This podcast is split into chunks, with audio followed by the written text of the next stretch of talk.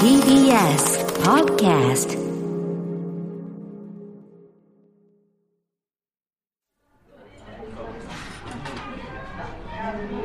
さくちゃんと B&B で私の出した本の中で「あのお疲れ今日の私」って本があってその中でさくちゃんが書いたノートの話をしたきっかけもあり縁もあり、呼んで2人でイベントトークイベントやったんだよね、うん、楽しかったね。そう楽しかった、でその時にも話してたんだけど自分自身が全部悪いっていうふうに思っちゃう思考の癖っていうのを持ちすぎて自分に禁じることが多すぎて、結果他者に厳しくなっちゃったりとか、ん。チャンスを逃したりとか、あとえ、だってそこで話しかければいいだけの話じゃんみたいなことを思っても、そこができないのよっていう人たちのな、なんであれ土グループってなっただけ？私たちここ2年ぐらいずっと土グループの話してるよね。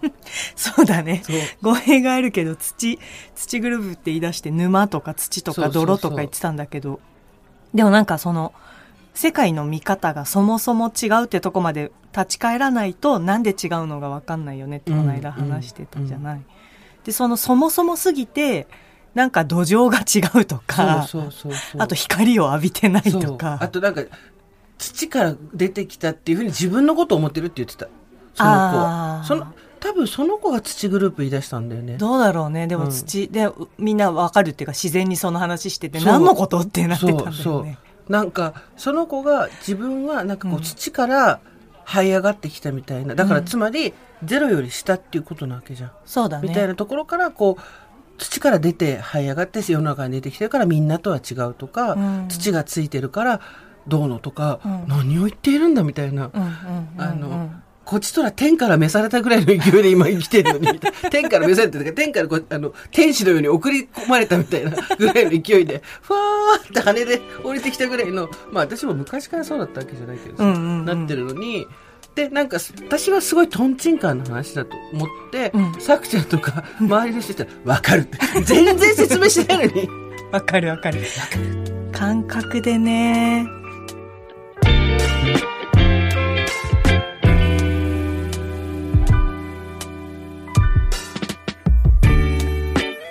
2、3年前からですかね。いろいろあって、人と顔を合わせる機会が減りました。気楽だなこれもいいなと思ってたんですけど、気づけば、たわいない話、雑談をすることがなくなってたんです。それまでは、必要なことだけをやり取りするのが効率的なんだと思っていました。でも、不必要だと思っていたことも、私には必要だったのかもしれません。失わないと気づけないことって、本当にあるんですね。これは、雑談の人、桜林直子と、コラムニスト、ジェーンスーの雑談番組。テーマは特にありません。喫茶店でたまたま隣に座った人たちの話が耳に入ってきたなぁぐらいの感じで、さくちゃん、スーさんの話を聞いてみましょう。でもそれで、そうしばらく、あの、土出身とか、ね、言ってて。土コングリロマリットまでできたもんね。そうだね。でもそれでさ、多分さ、その例え見て感覚的に言っただけだと思うんだけど、うん散々考えて言っただけじゃないと思うんだけど、この間ね、その土をね、土から出てきたっていうこととね、うん、じゃあそうじゃない人はどうなんだっていうとさ、うん、最初からこう日を浴びて、うん。芽を出して、うん土から上に伸びることが仕事っていうか、もちろん根っこもあるんだよ、ん根っこないと立てないから。でも、その上に伸ばすことが、光に向かって伸びることが仕事って最初から思ってる。思ってさえないな。なんか、それが当たり前っていう人と、うんじゃあ私たちっていうかその土グループ何してきたかっていうと、土から上に全然出られないから、あ、そういうことか。ううん。日を浴びてないっていうか、なんか、まあそれこそ環境だよね。土壌の違いで、上にこう伸びていけないし、光を浴びてないから、土の中のさ、こう根っこをどんどん育てていくわけ。はいはいはいはい。で、あ、私たちもしかして根菜なのではと思って。うん。で、なんかこう、根っこを育てていって、日を浴びないんだけど、なんかそっちは上手になるっていうか詳しくなるっていうかさ、自分の根の部分、うん。なんでそうなのかとかさ、こうなっちゃったっていう原因みたいなこととかすごい得意で。でも土から出ないからずっとさ、自分、うん。全部自分のせいになっちゃうわけでしょ？そうなのそうなの。日を浴びないし、浴びたことないみたいなふうにも思ってるんだけど。今日雨降ってたからとかっていう理由がなくなっちゃうわけじゃん。そうそうそう全部。自分暗いしね、うんうん自分しか見えないから。でさ土から上の光を浴びてるものはいいですよねみたいになっちゃうっていうか、んんでもなんかこうやって大人になるとさ土から出てきたってさっきもその彼女が言ってたみたいに、なんかのタイミングで出れることがあるじゃん、うん自分の努力だったりうん周りの環境だったり、なんかそれでこうようやくさこう引っ張り上げる、うん。芋掘りみたいにさ、うんうん。誰かが引っ張り上げてくれるっていうか、っていう感じがあってで根っこごと食べてもらうみたいな、うん。なんか、根っこが食べれんだそれみたいな、うんうん。なってくみたいのがあるから上にさ実をつけたり花を咲かせたりとかしないんだけど、その後から根っこだけどうん。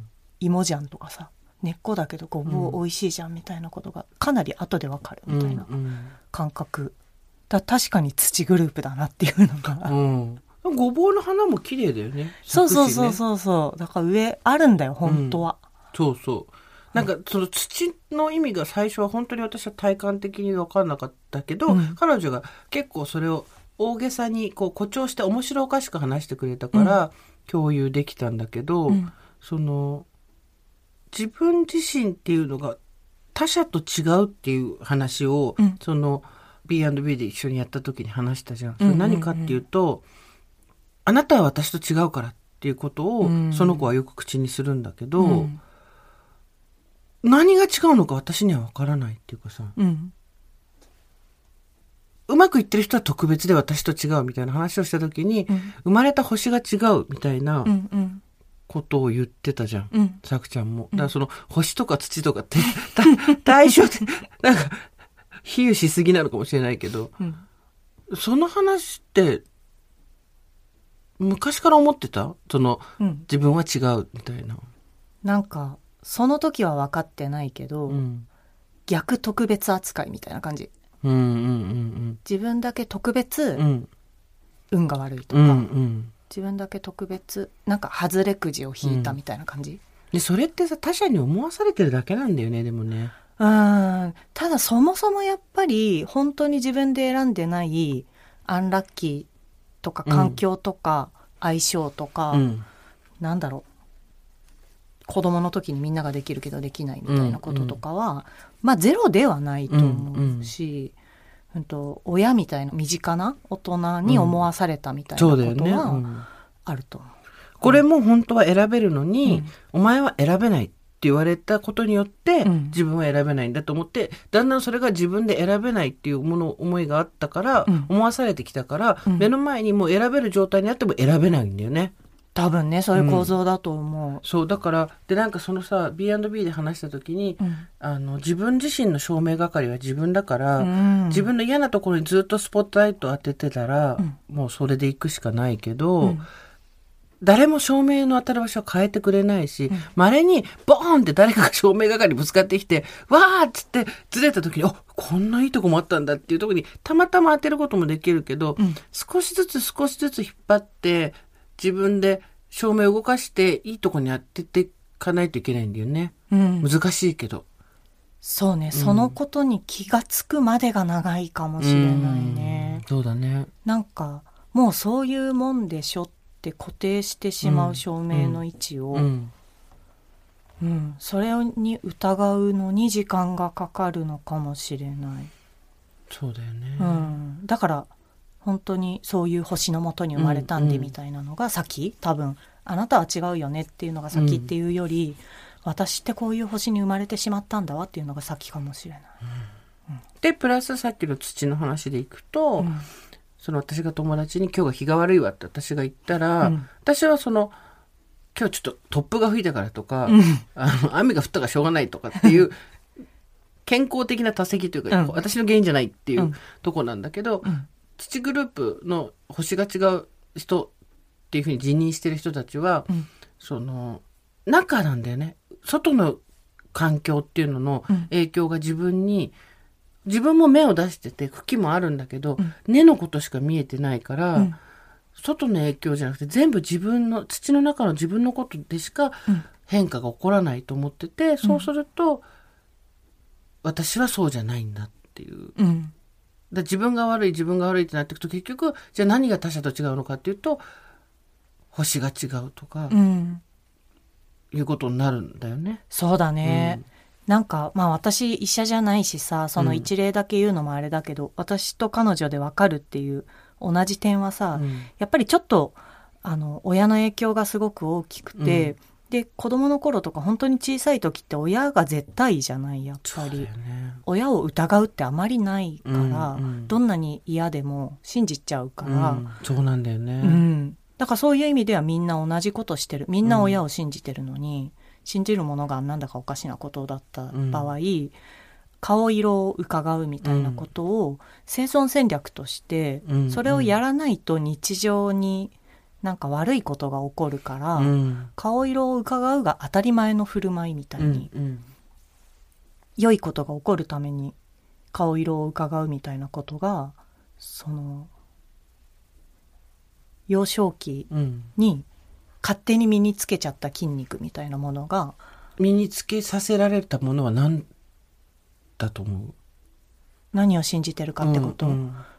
他人の顔色を伺わないと世界に自分が合わせていかないと悪いことが起こるぞっていうことだよ。ああなるほど。うんうんだそれを信信じてるっていうか、うんそういうものだ当たり前にそういうものだって思ってるからやっぱり何か悪いことが起きた時は自分が対処せねばとか、うんうん自分のせいだっていうのがあ合わせきれなかったからだっていうことね。うん。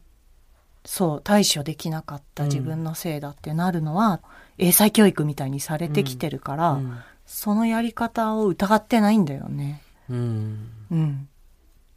だから、ただ、社会に出るとっていうか、その、家みたいな小さな閉じたものから外に出ると、うんそんなに嫌なやつばっかりじゃないのに、うん本当は。うんでも嫌なやつ対策があまりに上手くなってるから、うん外で嫌じゃないやつにも同じ対策をしちゃうんだよね。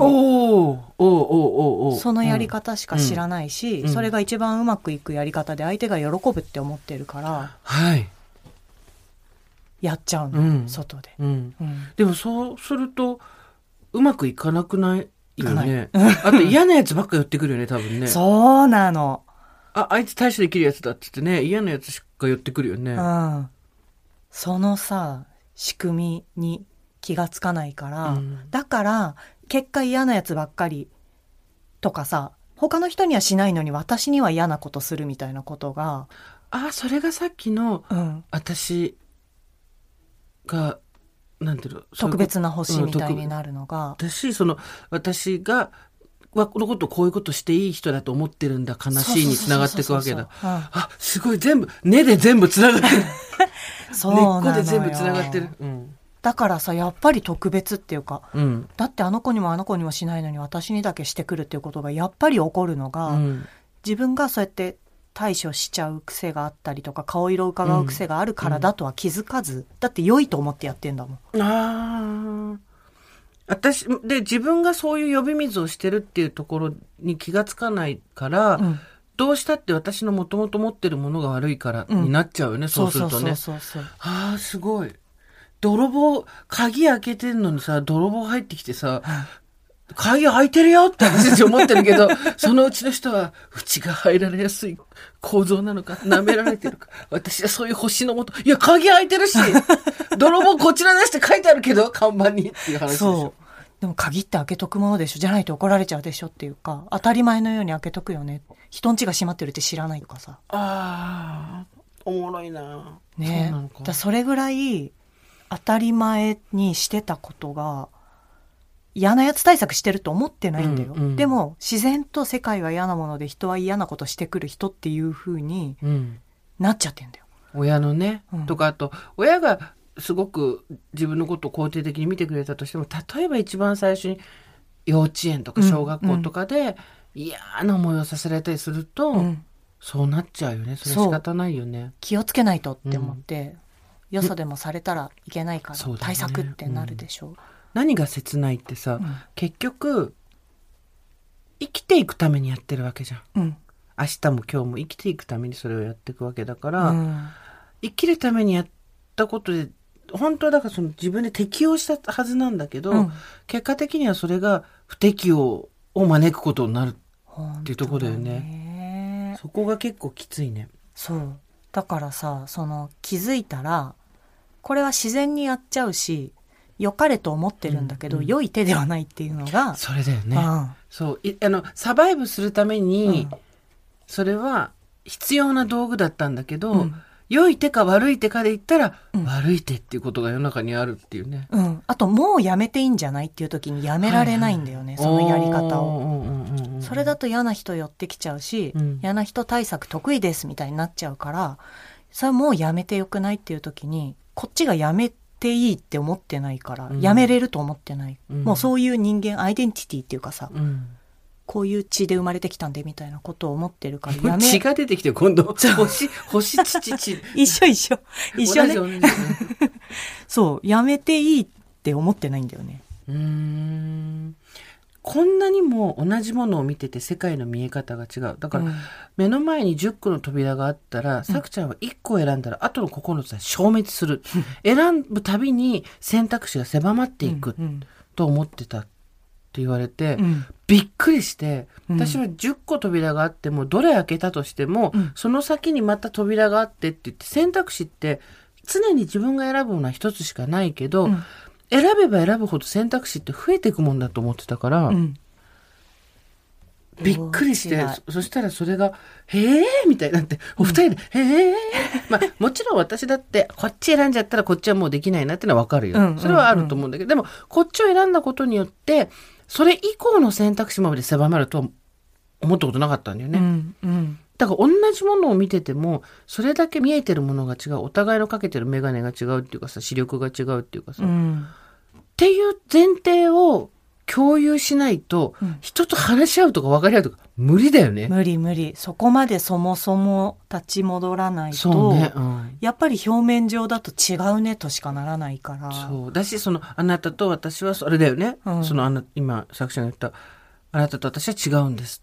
っていうことになっちゃうんだよね。結論ね、うん。それしか出ないもんね。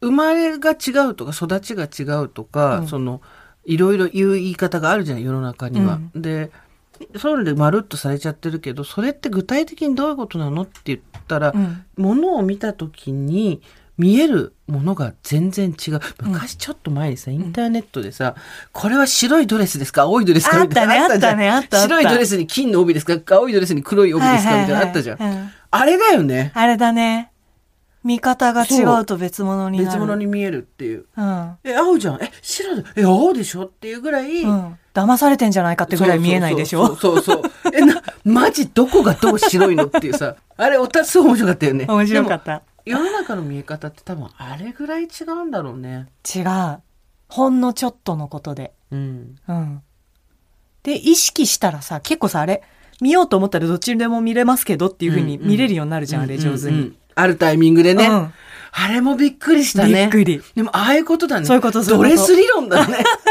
それさだいぶ前のインターネットそう そう。